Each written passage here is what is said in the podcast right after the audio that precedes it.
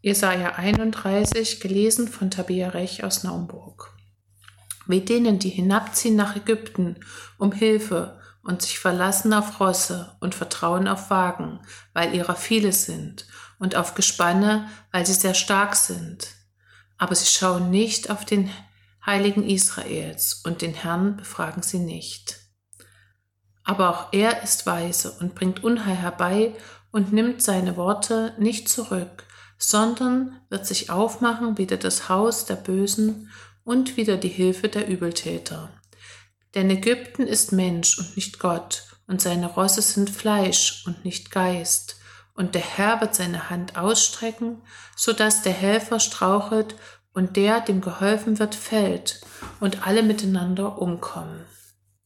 So hat der Herr zu mir gesprochen, gleich wie ein Löwe und ein junger Löwe brüllt über seinen Raub, wenn man wieder ihn aufruft, die Menge der Hirten.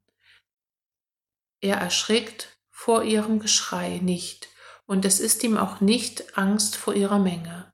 So wird der Herr Zebaoth herniederfahren, um zu kämpfen auf dem Berg Zion und auf, dem, auf seinem Hügel. Und der Herr Zebaoth wird Jerusalem beschirmen, wie Vögel es tun, mit ihren Flügeln. Er wird beschirmen und erretten, schonen und befreien. Kehrt um, ihr Israeliten, zu dem, von welchem ihr so sehr abgewichen seid. Denn zu der Zeit wird ein jeder seine silbernen und goldenen Götzen verwerfen, die eure Hände gemacht hatten, euch zur Sünde. Und Assur soll fallen durch das Schwert, doch nicht durch das eines Mannes, und ein Schwert soll ihn verzehren, doch nicht das eines Menschen und Assur wird vor dem Schwert fliehen und seine junge Mannschaft wird Frondienst leisten müssen.